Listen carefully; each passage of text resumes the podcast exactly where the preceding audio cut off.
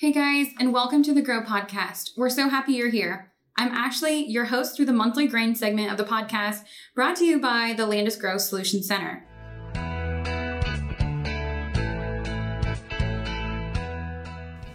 The next guest on today's episode is Brandon Finke, who is the animal nutrition lead and works with the Ralston soy processing plant.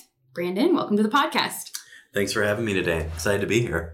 All right, so go ahead and tell us about yourself and what you do here for Landus. Yeah, absolutely. So, like most of us at Landus, I do have a farm background. Uh, a little different. I grew dairy farm kid from Wisconsin. Dairy farm for a while after college, actually. Chose to exit that industry uh, in 2014 and started to do some other things. Uh, part of my my journey started off in a feed ingredients company uh, that was also from Iowa. So for some reason, um, I was drawn to Iowa. From, it's a great place, man. it's a hidden gem. It really, it really is especially uh, the area we reside in, that Urbandale Waukee area. It's a, it's a real great area. So couldn't be happier to be here. From there, uh, ended up joining Landus in, it was actually West Central for a short period of time. I joined about August 2015 and started actually working um, the Northeast United States and Eastern Canada for the uh, animal nutrition division, selling the actual products uh, into those regions, working with the customer base out there part of that, uh, what landed me at West Central, which quickly became Landus, was we were relocating to Canada at the time. So I got to live up there and, and experience that dairy market and uh, their agricultural uh, entities out there. The prairies of, of Canada are gorgeous, kind of mm-hmm. remind me a little bit of Iowa. So, um, yeah, heavy agriculture background. And then recently uh, got to take the helm of leading the animal nutrition group, which is uh, an incredible honor, great group of people that work there. We're, we're excited about the future there of what's to come. Awesome. Well, this podcast, especially this segment of the podcast, is focused entirely on grain, right? And I wanted to bring our listeners kind of a, a different perspective of grain demand for feed. And so I want to start by diving into our Ralston soy production facility. I feel like some of our growers probably don't even know that we honestly have this facility. You know, if they're on our Eastern trade territory or for sure our Northern territory, maybe they don't even know what we do there. So if you could, you know, give us just some specs, right? Like what is our daily grind of this facility and, and really what's the importance of it to our customers? Yeah, so what people probably don't know is West Central was grinding soybeans since the 1940s. Oh, I did not know that. Yeah, it's a long, long history. So the Ralston facility itself, before we kind of dive into the demand and the grind there, um, we make a kind of a unique product there. It's a mechanical processing facility. It's the largest mechanical processing facility for sure in the United States uh, for soybeans, probably in the world. And we make a product for dairy cows, specifically designed for, for dairy cows. I'm not going to give you a nutrition lesson because that's just going to bore everybody because we're here to talk about grain. But it was the late 80s, early 90s when some philosophies in the dairy industry and how we fed cows started to change. So there was a partnership with University of Wisconsin that we leveraged with some very creative people at Landus at the time, true innovators, truly. And we discovered that this meal really had a great fit for feeding dairy cows and that demand has only continued to grow. How we fed dairy cows in this country, how we've gotten more efficient.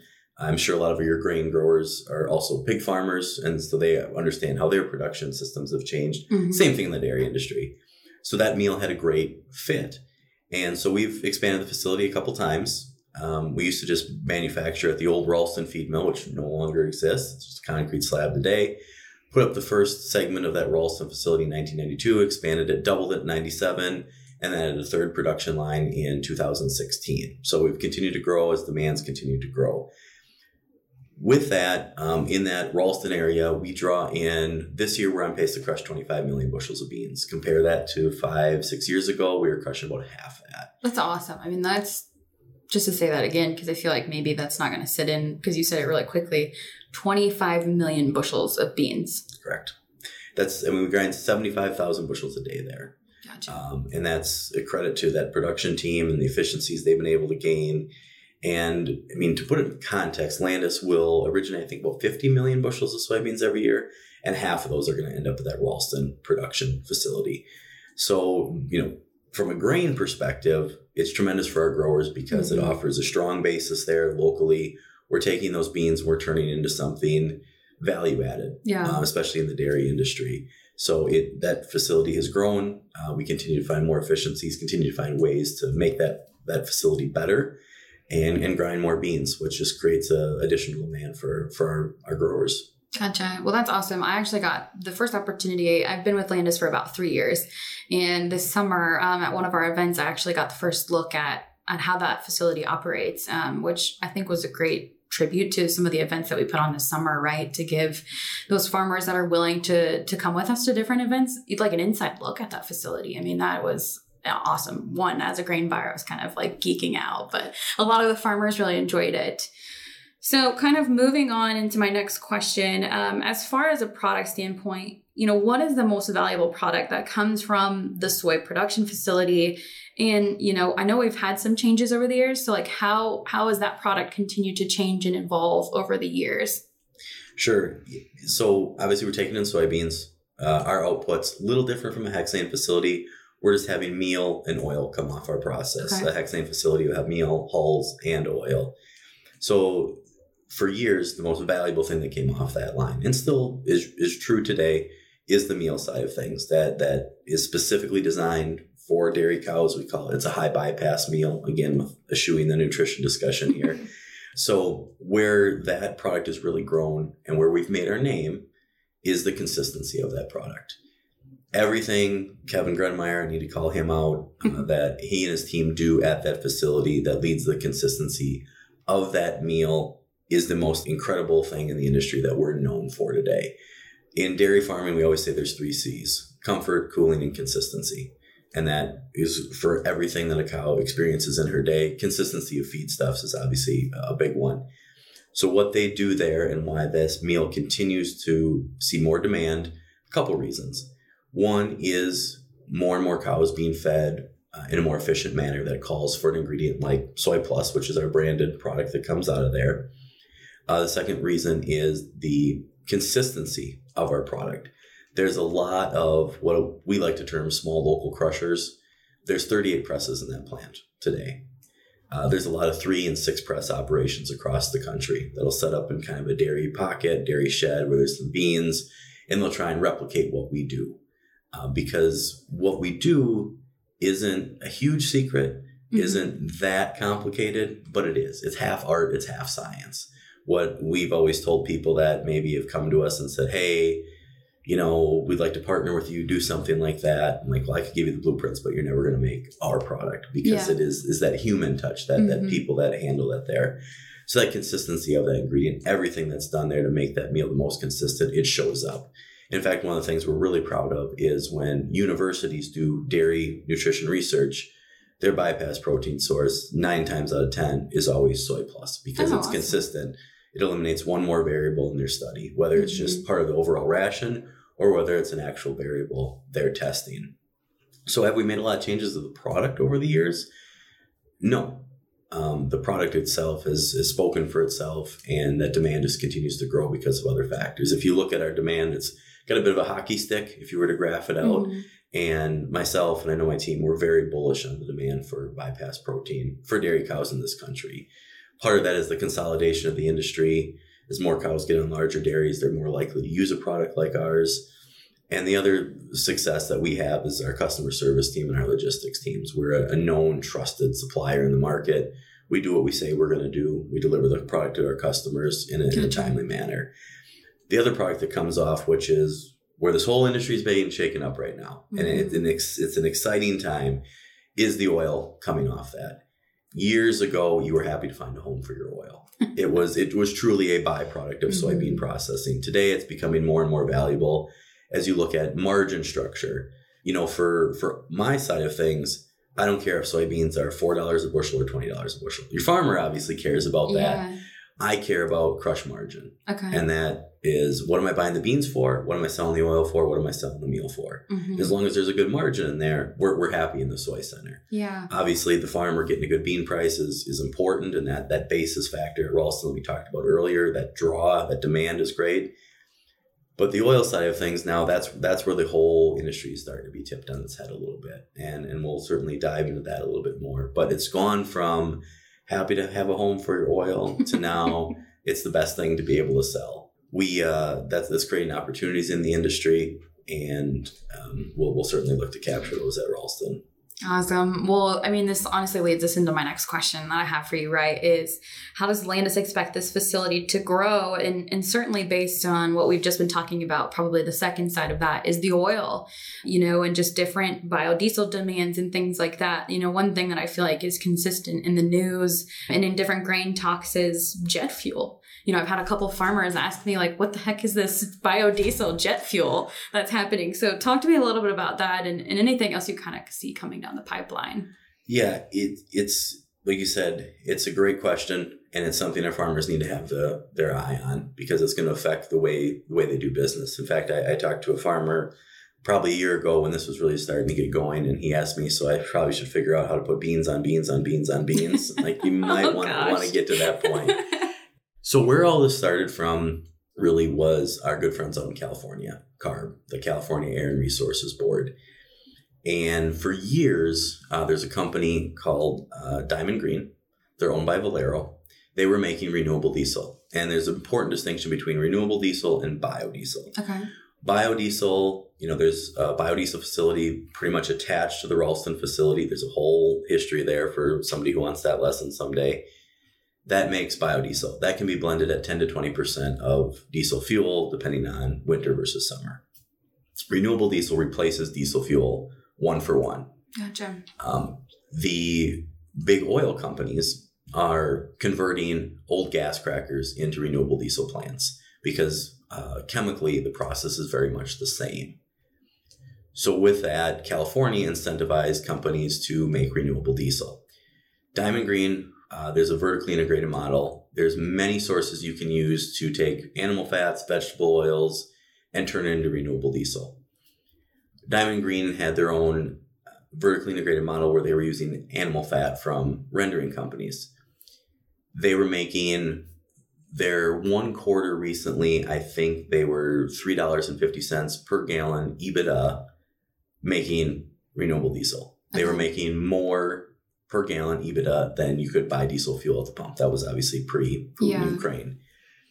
The problem with that was they're owned by Valero. Valero is a publicly traded company. All of a sudden, everybody starts looking at the SEC filings and going, "Why are these people making so much money?" Yeah. So the boom, the boom, and the race was on, and so you had P66, Exxon, Chevron, you name it. They're like, "We need to get into this game." Mm-hmm. One cynically could allege there's a little bit of greenwashing going on that Chevron, PSIC, they really have no intention. Uh, they really don't care. Is it profitable? It, it, we'll see. Uh, today it is. And two, is it just a great story for their investors that, hey, we're divesting away from fossil yeah. fuels? Yep. Now, we, we all have to be reasonable when we talk about renewables, that it's, it's a path forward. It continues to carry a bigger and bigger uh, percentage of our fuel stocks in this country, but we're a long way away from ever divesting from fossil fuels. We, we need to have that honest conversation. Mm-hmm. But what it does create for the farmer is a tremendous opportunity because now you're going to see demand for soybean oil come into play. So the Jacobsen hosts a renewable fuels conference every year.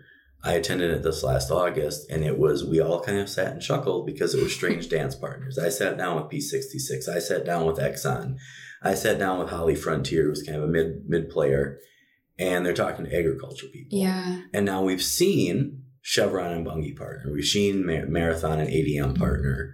We've seen P66 and, and Shell Rock have a have a dynamic there as they're trying to secure feedstocks to feed this uh, renewable diesel boom. Where the caution comes in and where it gets to the jet fuel thing, what I think people miss is renewable diesel fuel. The only state that incentivizes it today is California. Gotcha. There is going to be 10 times the amount of renewable diesel fuel produced than California consumes. Yeah. Now, Washington, Oregon, British Columbia are looking at programs. I think New York and Connecticut are there. It's going to be on the coast, right? This heavy populated mm-hmm. areas. They're really seeking to do things. Renewable diesel is a gateway to jet fuel because if you turn soybean oil or fat, tallow into renewable diesel, you can take it one step further and make renewable jet fuel from, from those feedstocks. That is the end game. We know that we can never put enough batteries to have a, a, a battery powered plane or mm-hmm. locomotive. So as we look for green solutions, is that that movement happens regardless of your belief on it, that train is coming. We've Mhm. seen we've seen Tesla, we've seen the electrical vehicle movement happen. The most efficient, best way is to get these feedstocks and these renewables into locomotives and jets. That that's where you're gonna have the quote, biggest bang for your buck when you talk about reducing greenhouse gas emissions. So from that standpoint, it creates a tremendous demand for soybean oil. It's going to create a tremendous demand, demand for all oils. We've seen, I'm sure your farmers are aware if you're picking up a newspaper, you had groundbreaking on Shell Rock Processing Yeah. Facility, the ABCDs of the world, with the exception of Louis Dreyfus, are all expanding their facilities. You've got some privates coming into the space now. We've got four new canola crush plants announced in Saskatchewan. They're all they're all being put up to feed feed this demand. We've exacerbated the problem now with Ukraine and no sunflower oil coming out of there. So it really just creates a very, very bullish case for soybeans in this country that's not going to go away anytime soon. I mean, this Mhm. is for your farmers that have lived through ethanol, the soybean industry is going through the exact same thing. It's it's different. There's there's some very distinct points, but think of that boom. That's what's happening. Gotcha. currently.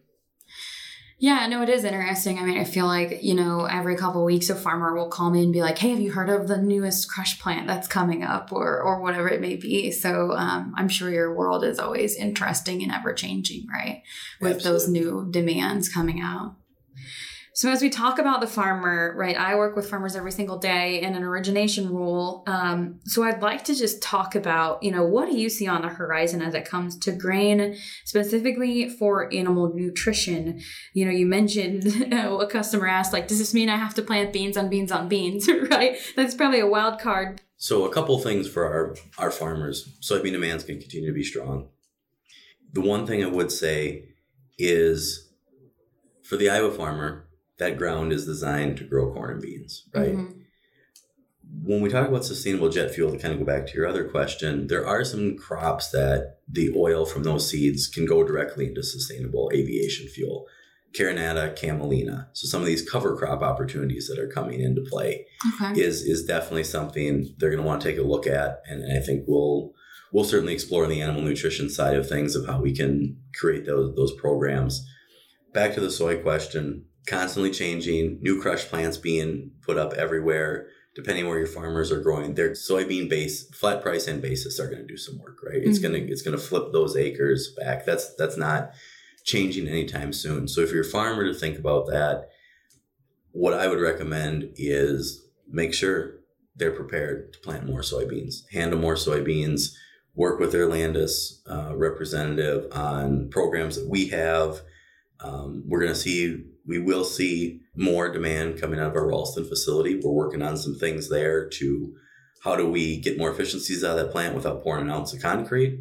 We get Mhm. to if we get to the point of pouring an ounce of concrete, and depending where they are, they're they're absolutely going to be incentivized to grow beans. If you're near one of those crush plants, and if you're in that Shell Rock area, that Alta area, you, you're gonna you're going to see it.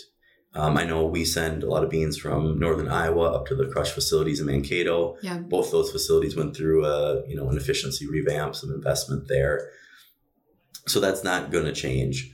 For us specifically in animal nutrition, what I think is truly exciting for Landus and for our farmers is we can create some opportunities that nobody else can for them. Hmm And, you know, we've talked a lot, I'm sure you've talked a lot on this podcast before about the carbon programs, the data side of things. As Landus owning a crush facility, we are one step further downstream than any other cooperative.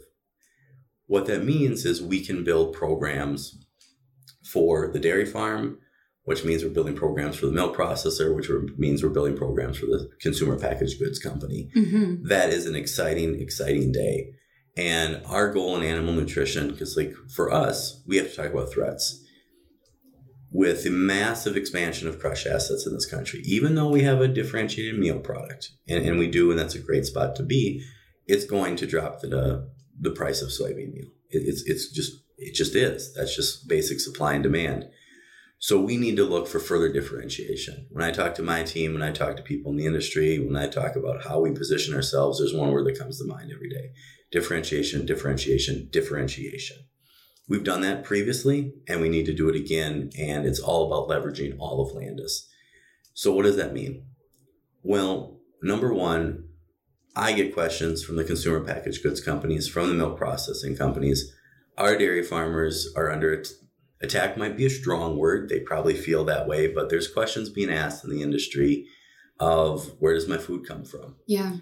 And the dairy farmer has done the the larger farmer, the advanced farmer, he's done some things already, or she, of putting up a manure digester and selling the methane back to the grid. That's step one. They've done cow care practices. They've done um, labor is another big thing, revamping the system there. The next thing is the feed ingredients. How are you growing your ingredients? Where are you getting them from? What's Yeah. the story behind them?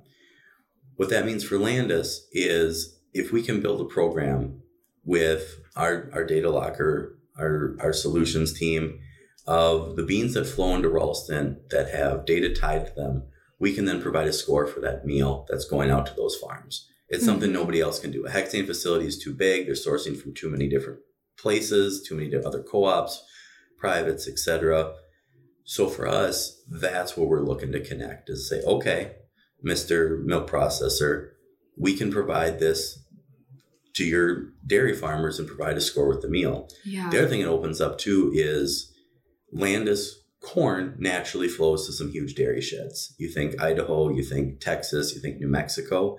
We can connect Landus corn to that as well and create those programs for for those dairies down in those those regions where our corn naturally already flows into to create those sustainability type programs to create traceability is a strong word that's probably a little bit further on the horizon. I think the consumer is going to demand that at some point. And i think we need to be positioned to do so and be a leader in that space.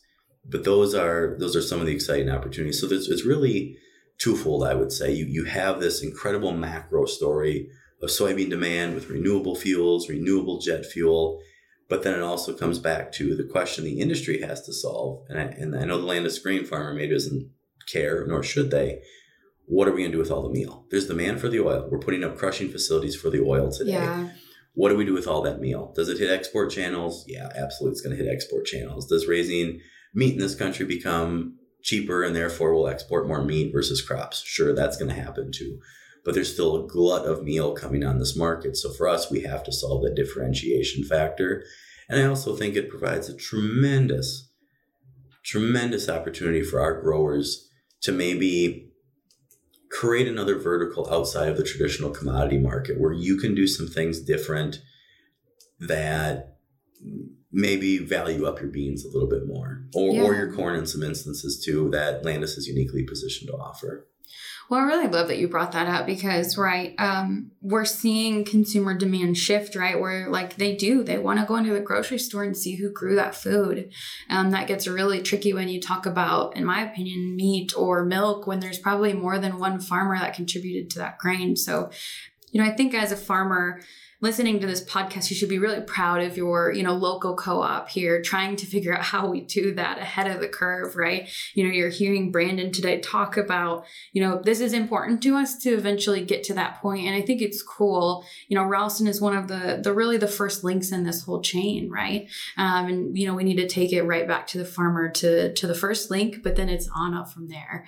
Um, so Brandon, I just really want to thank you for providing so much insight today. I really hope that some of the insight that you provided today will help our growers, know, maybe take a step back and realize that soybeans are in high demand. So.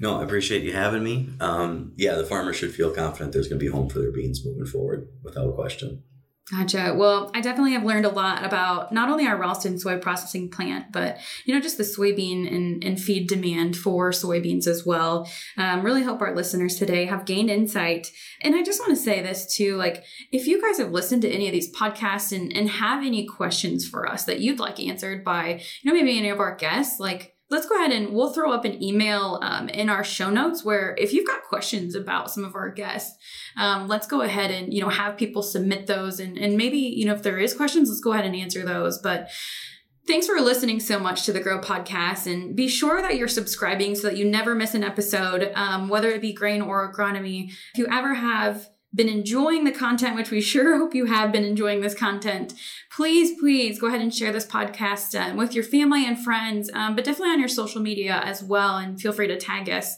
Feel free to join us next time for our next grain episode.